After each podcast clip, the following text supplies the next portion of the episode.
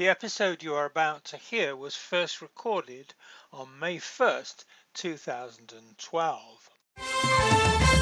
The following program is being brought to you on the Voice America Variety Channel. For more information about our network and to check our additional show hosts and topics of interest, please visit VoiceAmericaVariety.com. The Voice America Talk Radio Network is the worldwide leader in live Internet talk radio. Visit VoiceAmerica.com. The views and ideas expressed on the following program are strictly those of the host or guests and do not necessarily reflect the views and ideas held by the Voice America Talk Radio Network, its staff, and management. Help! I need somebody. Help! Not just anybody. Help! You know I need someone. Help! Welcome to Family Caregivers Unite with Dr. Gordon Atherley. Family caregivers don't have to be alone in their experiences. You will hear from experts and other caregivers facing the same issues that you may be facing. Now, here is your host, Dr. Gordon Atherley. Welcome to episode 121 of Family Caregivers Unite. This is Dr. Gordon Atherley, your host. Our topic today is autonomy for persons with psychosis related illnesses and their family caregivers. Autonomy means, generally, the right to make decisions for oneself. Now, in episode 40 of Family Caregivers Unite, my guest is Debbie Sirota. She's the mom of a 24 year old daughter who lives with paranoid schizophrenia that subjects her to psychotic episodes during which she, the daughter, is unable to make decisions for her own safety. Debbie described such an episode, which involved her daughter setting out in winter temperatures. She lives in Manitoba, which is one of the coldest places, as far as I'm concerned, in Canada and probably North America, to walk barefoot to a neighboring town, uh, which was an urgent and dangerous situation. Now, Debbie explained that she wants her daughter to live as far as possible independently in the community, but always with concern about these psychotic episodes. And what Debbie believes is that her daughter's autonomy should be respected through shared decision making about disclosing the diagnosis. Debbie believes that the diagnosis should be disclosed always to police and healthcare service providers, but otherwise, her daughter's diagnosis should be disclosed only with great care about what information is shared and with whom it's shared because of potentially harmful consequences for the person, that is her daughter, and the family. Now, to talk about autonomy for persons with psychosis related illnesses and the family caregivers. My guests today are Professor Elyn Saks and Dr. Lisa Doupe. Uh, professor Saks is professor of law, psychology, and psychiatry and behavioral sciences at the University of Southern California Gould School of Law. She's adjunct professor of psychiatry at the University of California, San Diego School of Medicine, and faculty at the New Center for Psychoanalysis. She has the BA, Master of Literature, JD, PhD, and honorary LLD degrees. She's published four books and many articles about law and mental health. Her most recent book, The Center Cannot Hold My Journey Through Madness, describes her struggles with schizophrenia and her managing to craft a good life for herself in the face of a dire prognosis.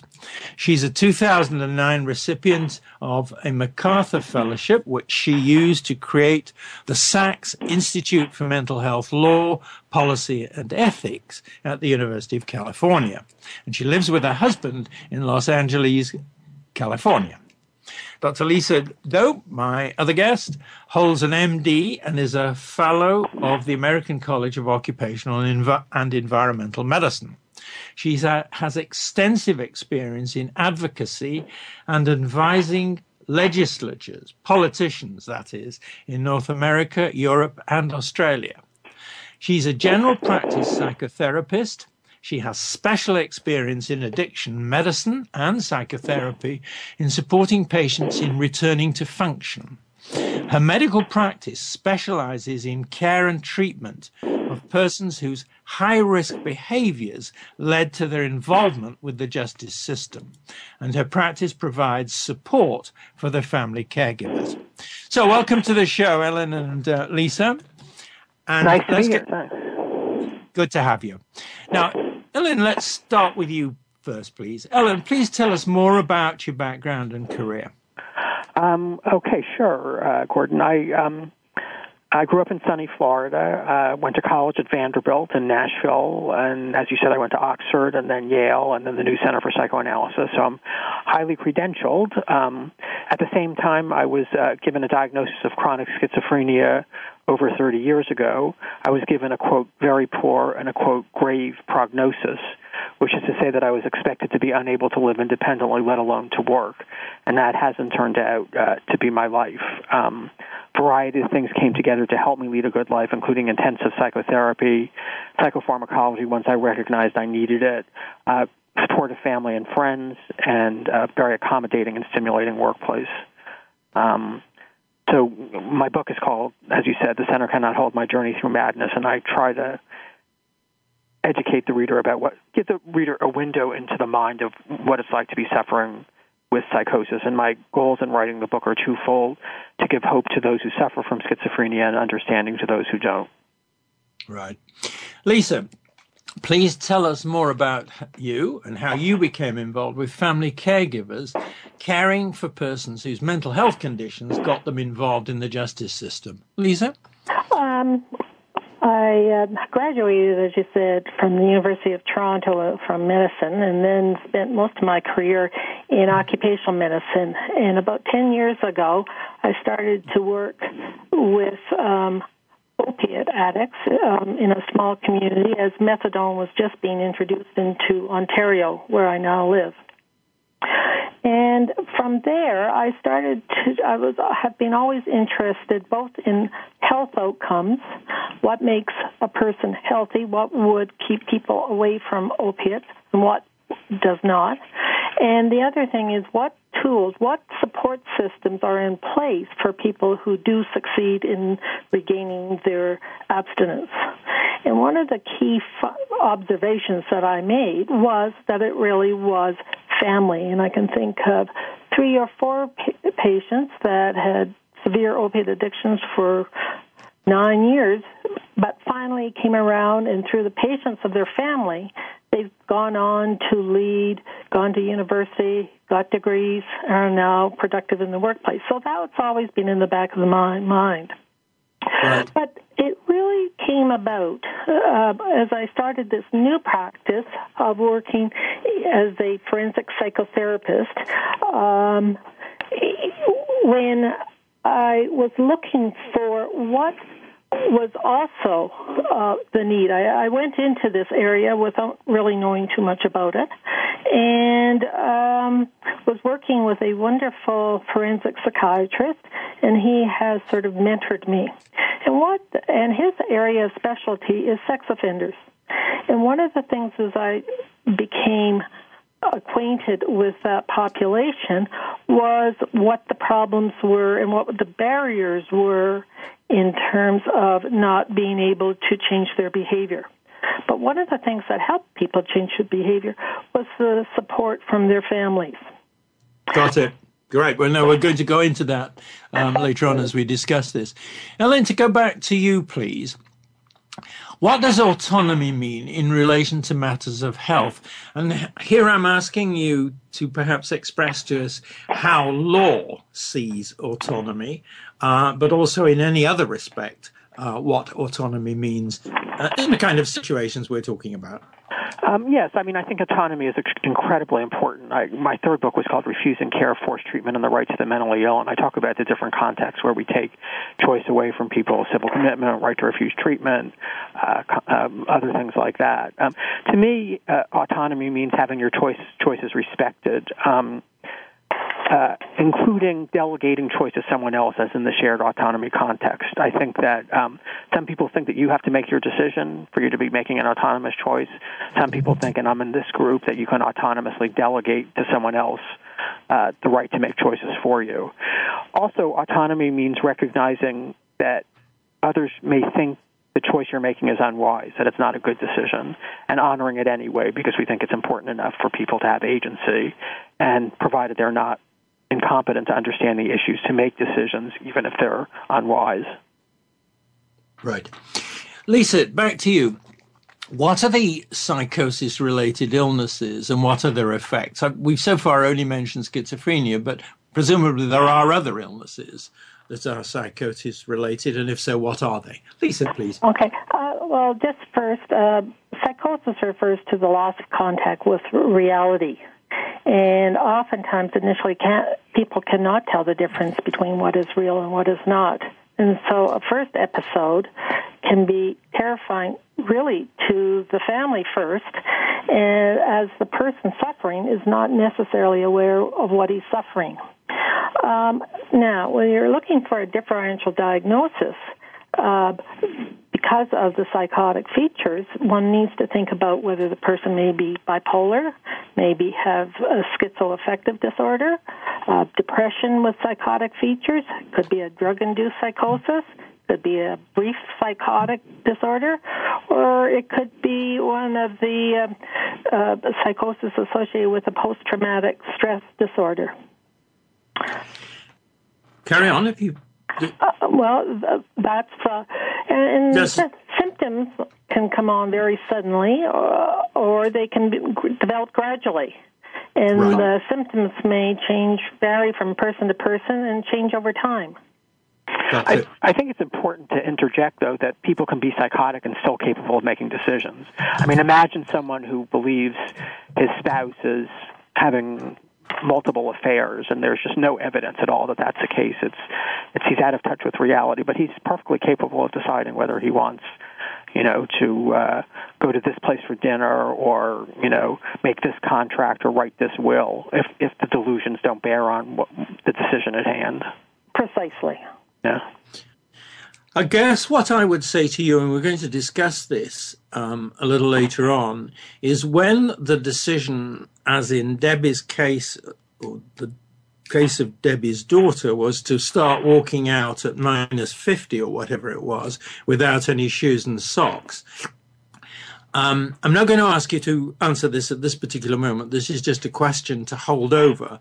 But there comes a point where somebody might say, look, it's not it's harmful to you to do that. That that isn't a value judgment. That's just a matter of you might call it risk assessment.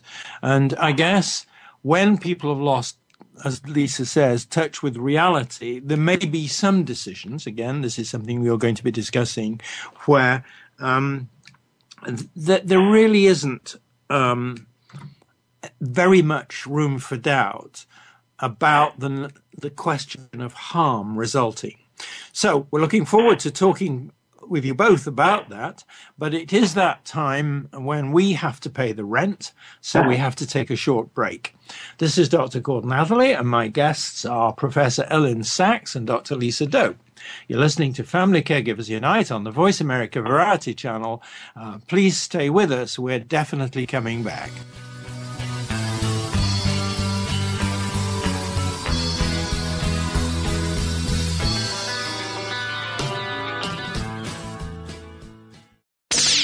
The Internet's number one talk station. Number one talk station. VoiceAmerica.com. Are you happy with the management and leadership style of your organization? Do you think it could use some improvement?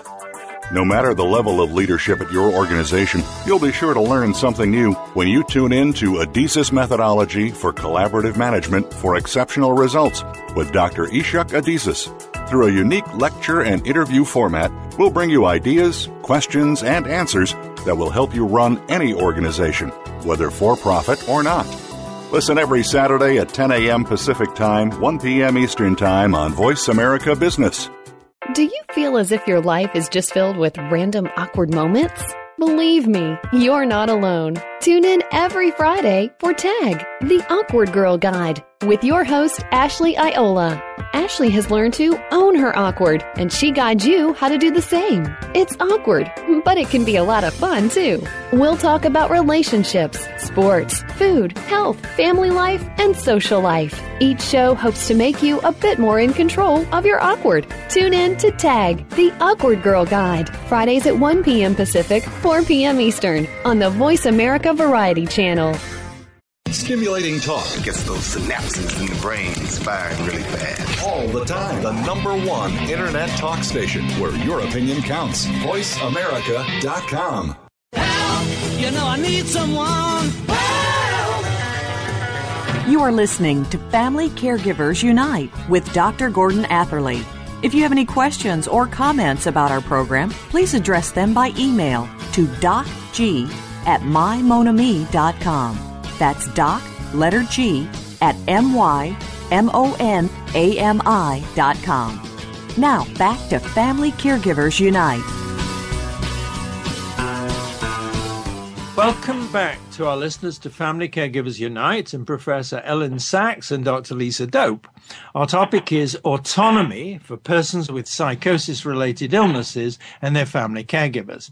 So now let's talk about autonomy for persons with psychosis related and other mental illnesses. So, Lisa, first of all, with you. Um, in your medical practice, how do questions of autonomy actually arise?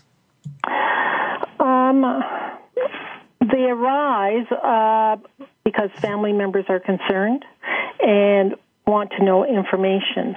But um, I have to say right up front that the whole discussion of autonomy for physicians is really within the framework of the guidelines of the College of Physicians and Surgeons of Ontario and the privacy laws. Uh, we have clear boundaries with regards um, exchanging information or promoting information between uh, the patient and others. And so it's that that there that I try to work a more collaborative approach with family. Right. Uh, Elyn, please. Um, what does autonomy mean for family caregivers of persons with psychosis related illnesses? And I'm asking you really from the point of view of how law stands on this, and also from the point of view of what you know about the way in which these these matters of autonomy do arise within families. Elyn, please.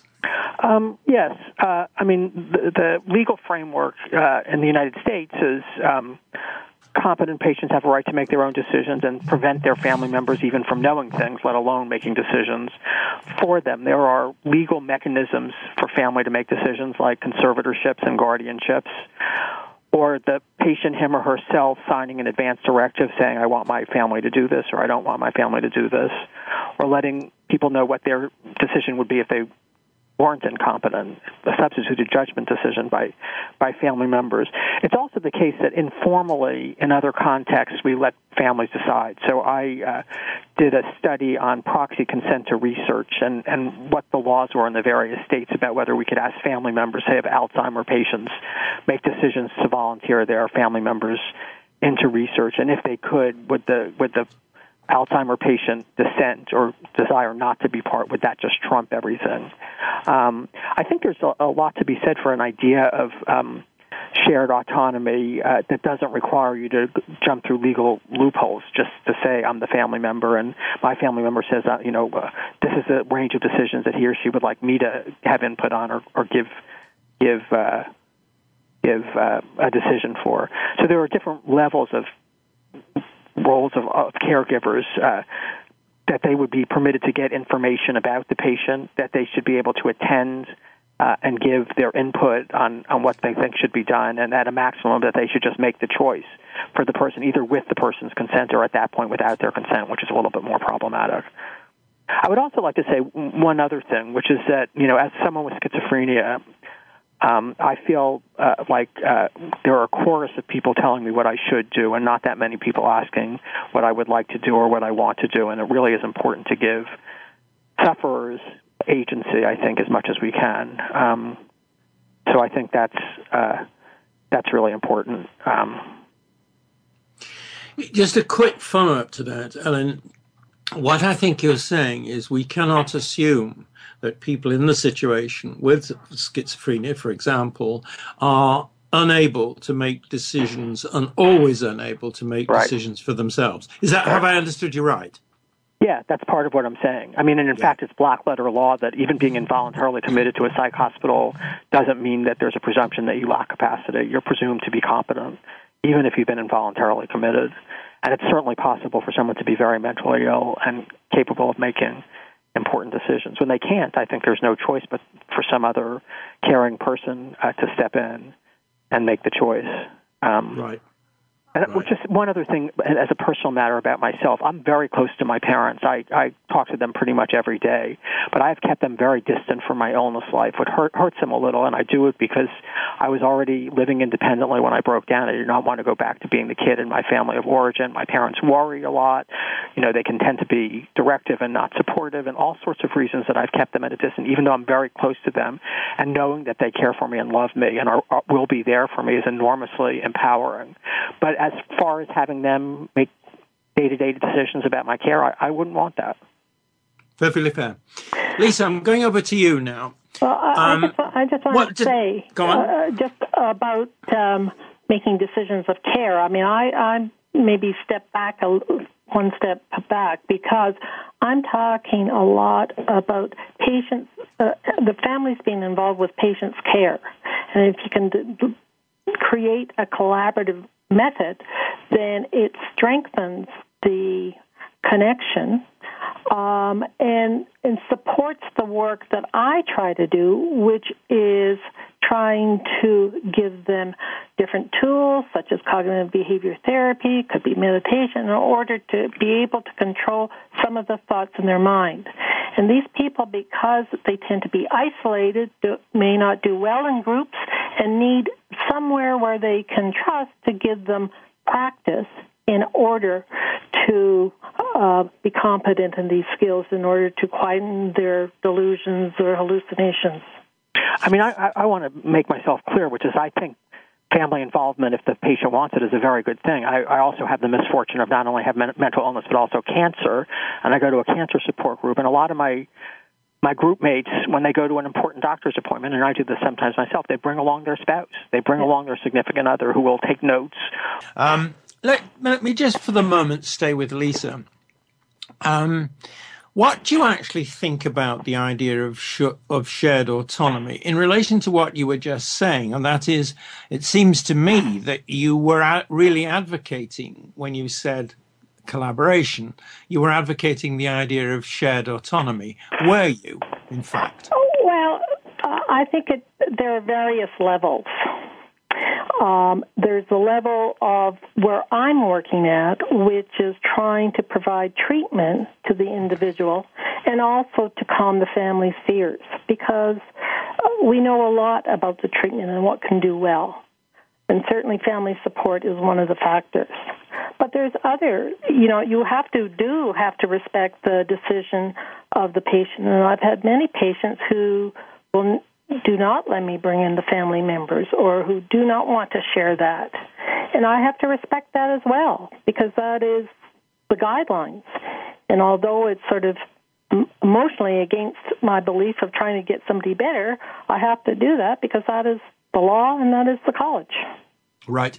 Elyn, you were saying that you personally um, don't particularly want, if I, I hope I'm using the right language, uh, your parents to be involved in the day to day decisions Right. of your life. Uh, Well, but I- on the other hand, um, Elyn, you you are respecting the point that some people may see things differently. Sure. Um, so I wonder if you'd like to say uh, answer this particular question, which is which I I keep encountering, and that is, there's no question that some groups are uncomfortable with the uh, concept of shared autonomy. Um, why are they so uncomfortable? You've already given us your opinion about it, but what, what about these groups? Why are they so uncomfortable with the idea of shared autonomy? I can't speak for the groups, but all I can say is I, I think the kinds of things that people worry about um, are that, you know, at a time T1, the patient says, I want to do this, and I authorize my family to make these other decisions. And at time T2, they want to make the other decisions, and the patient has changed his mind. Um, so if you're if you're rigorously with shared decision making, saying that in this realm of decisions, the parents or the spouse or whatever can decide, even if the patient changes his mind, and even if when he changes his mind or she changes her mind, they're competent.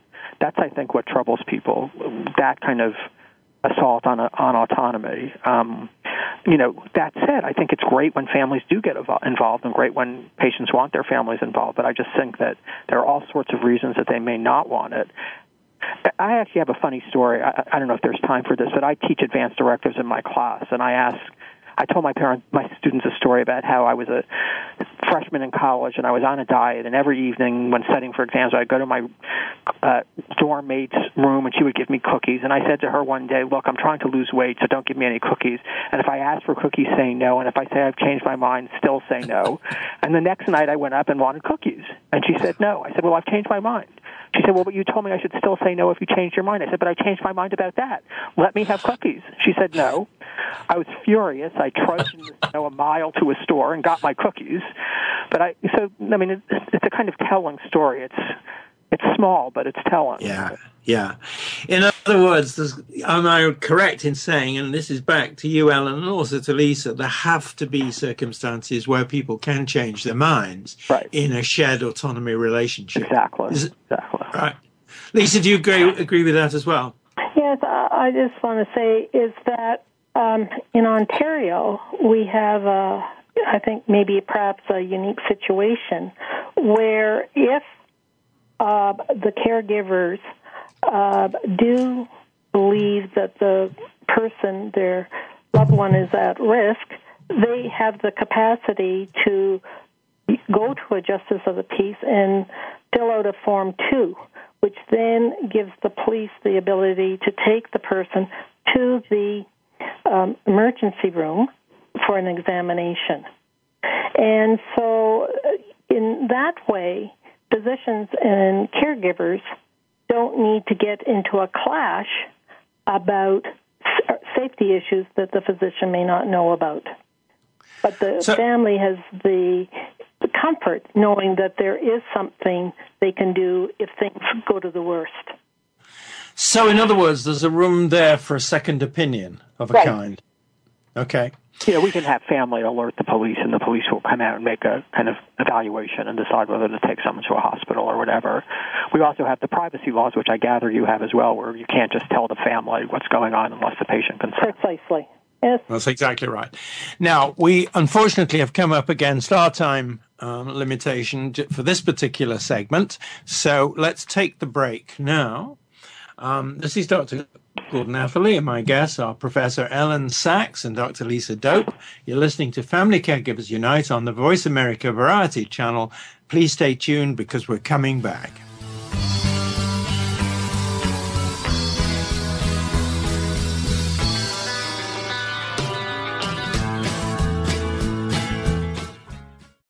Streaming live, the leader in Internet Talk Radio, VoiceAmerica.com.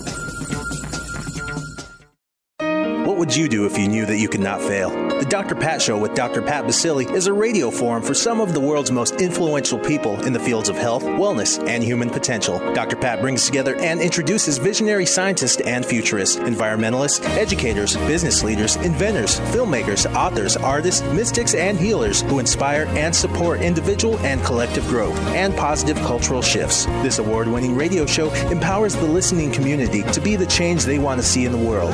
Tune in every Thursday Thursday at 8 a.m. Pacific for the Dr. Pat Show with Dr. Pat Baccili, radio to thrive by. Very rarely does our news media spotlight some of the good things that are happening in our world. For more of these good stories and the people that are creating them, tune in to Bread for the Journey with Mariana Cacciatore. Whether these good acts stem from personal tragedy or just a desire to help out and make this a better world in which to live, you'll find inspiration in every week's program. Connect with those that are doing something great for a change. Listen for Bread for the Journey, Saturdays at 9 a.m. Pacific Time, noon Eastern, on the Voice America Variety Channel. Ask the experts. Call toll free right now 1 866 472 5787 and ask our All Star team to answer your question. That's 1 866 472 5787. Thank you for calling. VoiceAmerica.com. You know I need someone. You are listening to Family Caregivers Unite with Dr. Gordon Atherley. If you have any questions or comments about our program, please address them by email to docg at mymonami.com. That's doc, letter G, at M-Y-M-O-N-A-M-I.com. Now, back to Family Caregivers Unite. Welcome back to our listeners to Family Caregivers Unite and Professor Elyn Saks and Dr. Lisa Doupe. Our um, topic is autonomy for persons with psychosis related illnesses and their family caregivers.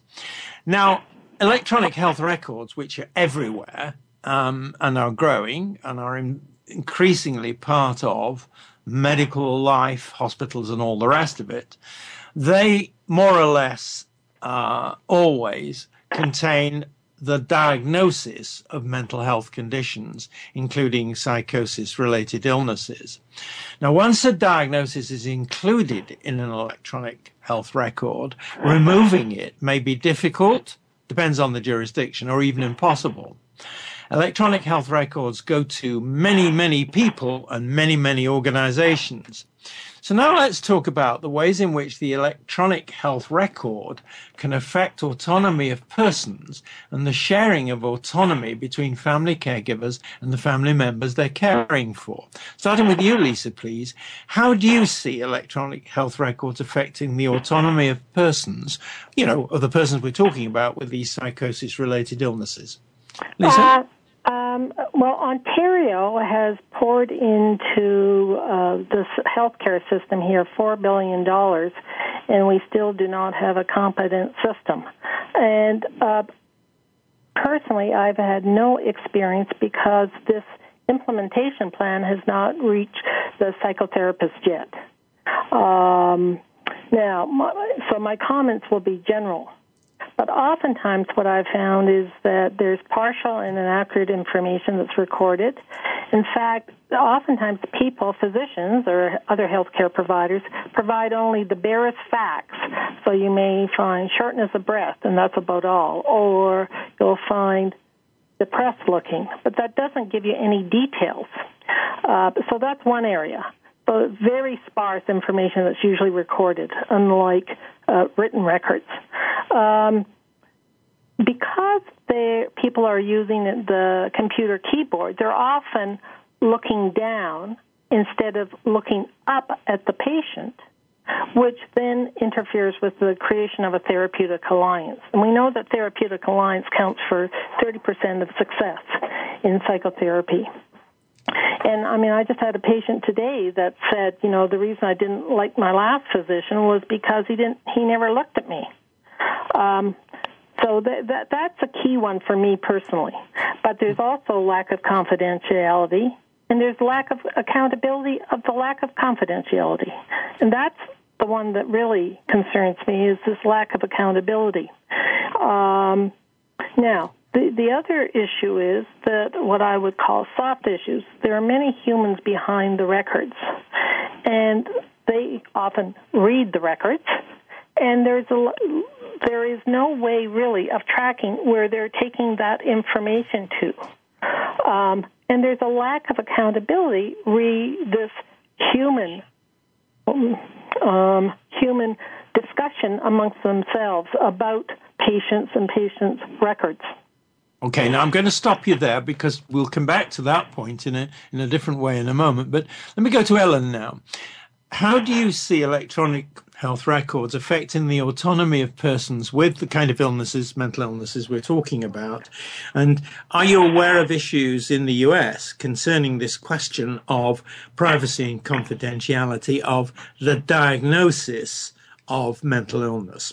Yeah, no, I mean, I, I, I don't, I don't really know the literature. I know some conversations in the media and, and so on. I mean, I'm just thinking about it. The, the problem with these records is that the patient may want to keep the information private. And the information being in the record can cause stigma, and stigma can cause physicians and others to overlook important medical difficulties. That's a, that's the dangerous face of stigma.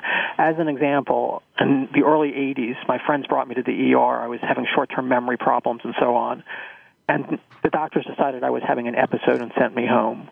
A couple of days later, my internist sent me back, and eventually they did a spinal tap. I was having a cerebral hemorrhage, which 50% of people die from, but they didn't even work me up because they decided I was just psychotic. I have a friend who was uh, hospitalized about a year or two ago and recently went to the ER with a raging infection. They said to her, are you sure you're not just psychotic? It says in your record that you have psychosis. Uh, my friend Steve, who works at a mental health clinic, one of his patients went for two weeks, went to two or three different doctors complaining of back pain. They all sent him away as having psychosomatic illness. Well, he had a broken back. It was eventually eventually discovered. So there can be, you know, risk in having that in your records. On the other side, having the information may lead to better treatment. You, you know what works for the person. You know what other people think their di- diagnosis is. The problem of mistakes, I think, is uh, an important problem uh, uh, that Lisa raises. I had uh, one client um, who uh, stopped talking, uh, except to us on the phone about her rights, but she thought the staff and the patients weren't on her side, so she was mute. We went a couple of months later. There was going to be a hearing. Read through her her report record and type report after type report. It said Catherine is very bizarre. She's totally mute. However, we know that she can speak because she's been overheard on the telephone talking about her uh, um, legal rights with imaginary lawyers. I mean, yes. so this is is this going to be in the electronic record for the rest of her life that she is talking to imaginary lawyers? So that just underscores the, the, the point about uh, you know about mistakes. Right. Back to you, Lisa. Excuse me one second. This, que- this question of autonomy again, that is sharing autonomy between the family caregiver and the person. And you both have stressed uh, the, I think, very important observation that there has to be for the person an opportunity to change the mind. Yeah. But if I'm right, and I might not be, but if I'm right, it seems to me that once this information good or bad, is in the electronic health record, the chances of actually changing the mind about the diagnosis or changing the mind well, about the disclosure point. of the diagnosis yep, yep. largely disappears. Lisa, first, what do you think about that? Oh, I think that's absolutely true, and I've seen it many times that, you know, especially in my present practice where many of the patients will go to multiple psychiatrists and you get one psychiatrist making one diagnosis, and it tends to sort of get copied by the next one and the next one and the next one. But when I evaluate it from my own perspective, that the person doesn't have the bipolar or doesn't. They just have situational issues which have caused bizarre behavior. So uh, I do have this concern that once it gets on the record, it never leaves the person. I think that's right. Elyn, and, and that that is not healthy. Mm-hmm. Right, Elyn, you agree with Lisa. I, I, hear you agreeing with her.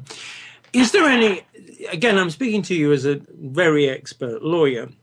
Are there any solutions that lie within law, or could be uh, encapsulated in law that would address this question of the right to change my mind about what people are saying about me and putting into my records.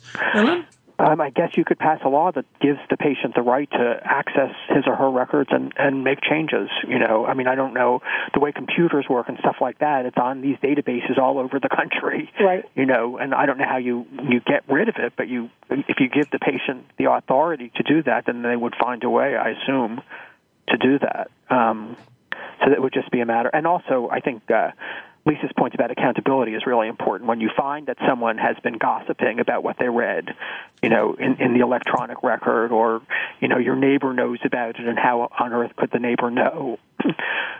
People who who've been found to have breached the confidentiality should be, you know, they should be uh, penalized. They should they should uh, lose their job. Um, so there's got to be accountability as well. But but that's what I have found is there isn't any real accountability. So uh, I've seen there I've seen stuff here happen where right. you know, yeah, where the person lost their job for saying something very innocuous to someone else, and she turned him in, and he lost his job. But that is probably more on the rare side than what really Possibly. does happen. Probably, You know, and that's the concern, because there's also just the facial expression of that people make, or doctors make, or to uh, or healthcare professionals make to one another, which can um, convey um, some very negative points about the person based on the, the diagnosis, which is in the electronic health right, record. right. So you don't even need to have it overtly being discussed. Right. It's those silent facial expressions. Right.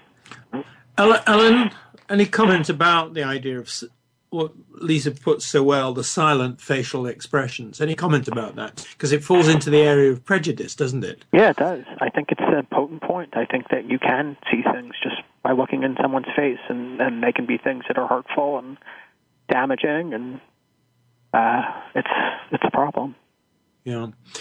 If I could just make a comment back to both of you, and that is you both mentioned discrimination and stigmatization, but there's another factor as well.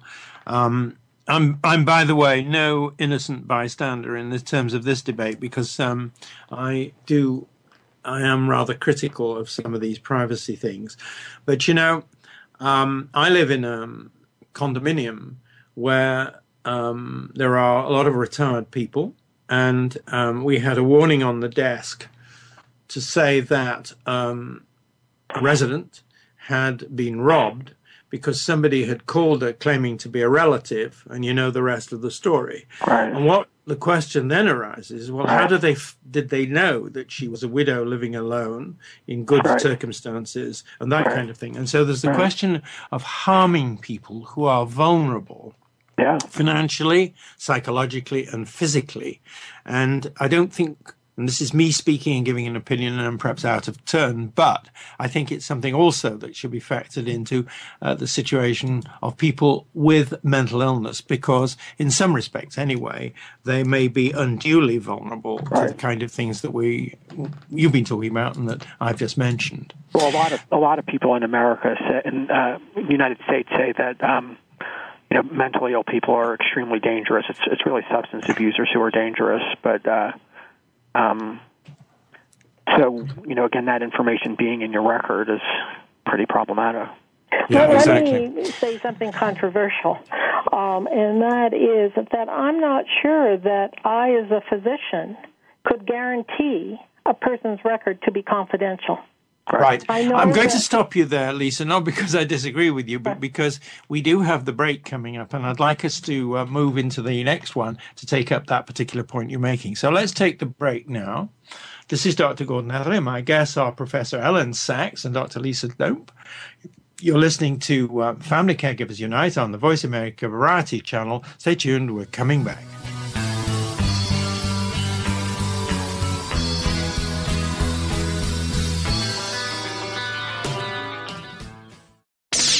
The Internet's number one talk station. Number one talk station. VoiceAmerica.com. Listening to women of all races talk about how they have thought of dating outside of their races shows there's a current trend in interracial relationships that should be explored. Tune in to Interracial Relationships. Where do you stand? What's on your mind? Your host, Flora Pickett Coley, will speak to experts and individuals who are involved in interracial relationships. Our goal is to have open discussions on the issues.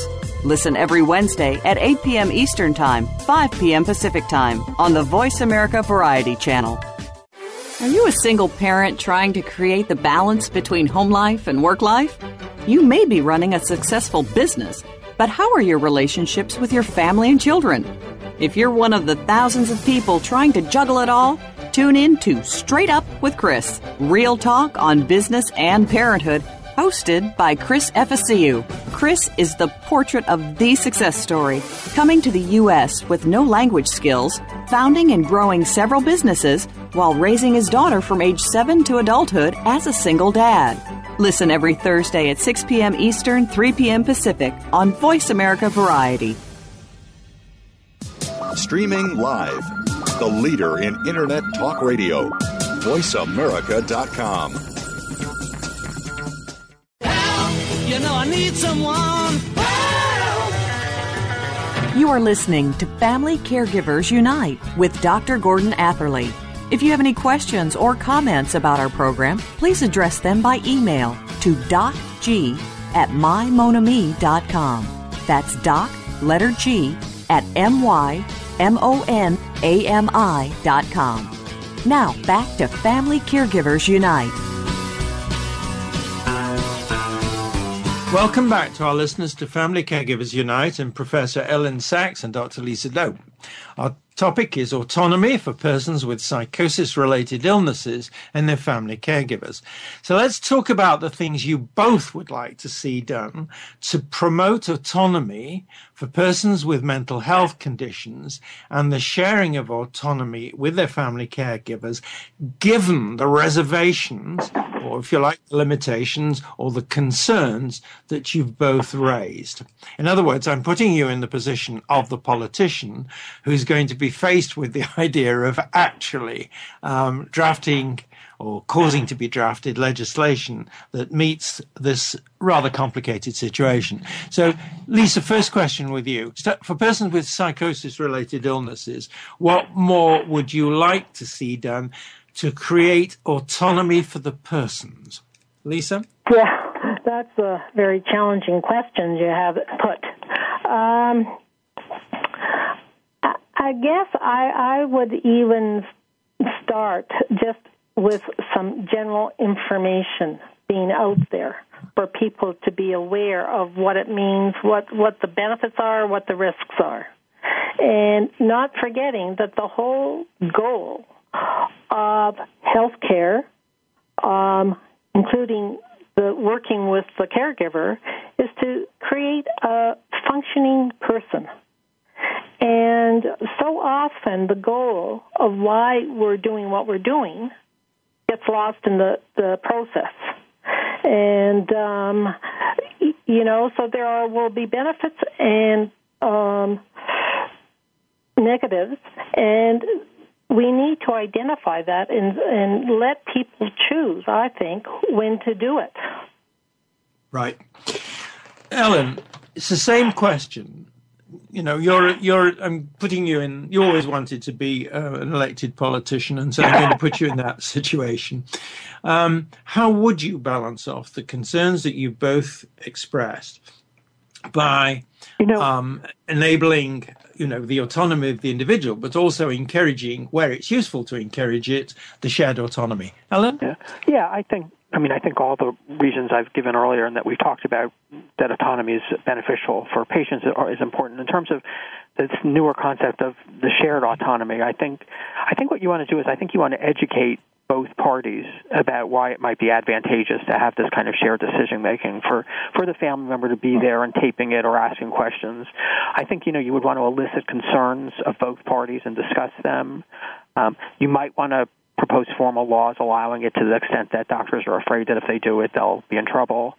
Uh, although I don't think it's necessary. Um, if a decision has been taken that conflicts with the patient's current wishes, I think you should have a, a process where there's a kind of debriefing where everybody gets together and talks about what just happened and what was done and how we can make it work better in the future um, and re-elicit the patient's choice to consider to continue with uh, with the help of his family member. That said, if the person uh, doesn't want a family member, ask them if they want a friend or, or someone who can take that role. And if they want no one, then I just think you have to respect that, even though we might think it's not the best tack. Right. Um, Lisa, back to you. Um, the issue of what uh, uh, Elyn has just said, and this is not dis- disagreeing with it, this is just saying there are some circumstances uh, where the decision on the part of the person l- looks, in any way you look at it, to be a dangerous one for the individual or for people around them or something. How, what would you like to see done to deal with those situations? That is to say, to find a way to help so that the behavior or whatever it is is responded to appropriately without putting people at risk, but without necessarily um, squashing the autonomy of the person. Lisa? Um, geez, the the I've had a a case where a person was at risk, and uh, everybody, the family and myself and the psychiatrist, we were all aware of the need for the person to be admitted or to be uh, um, given some medication. But what, where the problem we had was that what we were seeing was not what the psychiatrists in the academic teaching hospital were were seeing. And so what our barriers were it was not necessarily not being able to get the to identify what the problem was was getting the care. So it was um, a, a health care problem within the institution. Right. Let me just switch over to Elyn with this one. Um, not an easy one either, which is that taking meds, at least for some people with schizophrenia, is actually important. Uh, you know, the role of meds is always uh, uh-huh. disputed, but in relation to certain types of schizophrenia, uh, I'm no expert, but it does seem to me that the evidence is fairly good. Now, when we read of the terrible things that go on in the streets, that is, people with mental illnesses, let me be brutal, get shot to death because of their high risk behaviors. Too often we hear, oh, well, the individual didn't take their, they'd stopped taking their medications. Whether that's true or not doesn't matter. But it does raise the question of to what, how to deal with the situation where somebody does go off the medication with uh, dangerous or even catastrophic consequences. Elyn, tough question. How would you deal with it as a politician? It really is a tough question. I, I find it a, a, very, very difficult question. Um, I think someone should lose the the uh, the uh, ability to refuse treatment if they don't understand what the issues at stake are. If I say something like, uh, gosh, I would really love to be on this medication because it's helped me so much in the past, but if I take it, I'm convinced it's going to cause a nuclear explosion. That's not a competent choice, and and the person should be given medication. Or if they're imminently dangerous, I think that's justification for giving them medication. Um, but uh, there are people who don't want to take medication uh, for a variety of reasons. They don't like the side effects. They feel wounded by the idea that they have a mental illness and want to prove that they don't. That's that's my situation. For ten years, I tried to get off medication because I wanted to prove I wasn't really mentally ill, and now I'm on it consistently. I accept the need for it, and my life is going much much better. Um, so I'm sort of sorry that I wasn't smarter sooner, but I am glad that I was given the scope to come to the decision in my own time, in my own way. So it's a very complicated issue. We also have something here in America called outpatient commitment or assisted outpatient therapy, where someone is kind of committed as required to take medication in the community, and if they don't take the medication, then they can be hospitalized on uh, easier uh, criteria, at least for an evaluation. So that's happening. Well, I mean, actually, my institute, the Saks Institute for Mental Health, Law, Policy, and Ethics, picks a new t- topic each year, and our first year was mechanical restraints. This past year was psychotropic meds in the law. Next year is going to be criminalization of mental illness. And the, the idea that LA County Jail is the biggest mental hospital in the country is a scandal. It's just a tragedy. And I, I gather you have some of that there yep. because, Lisa, you're working in criminal justice. Yep. I just think it's so much better if we divert people away from the criminal process. Like with mental health courts, they're given a choice of yep. going to a mental health court and getting committed to treatment rather than put in jail.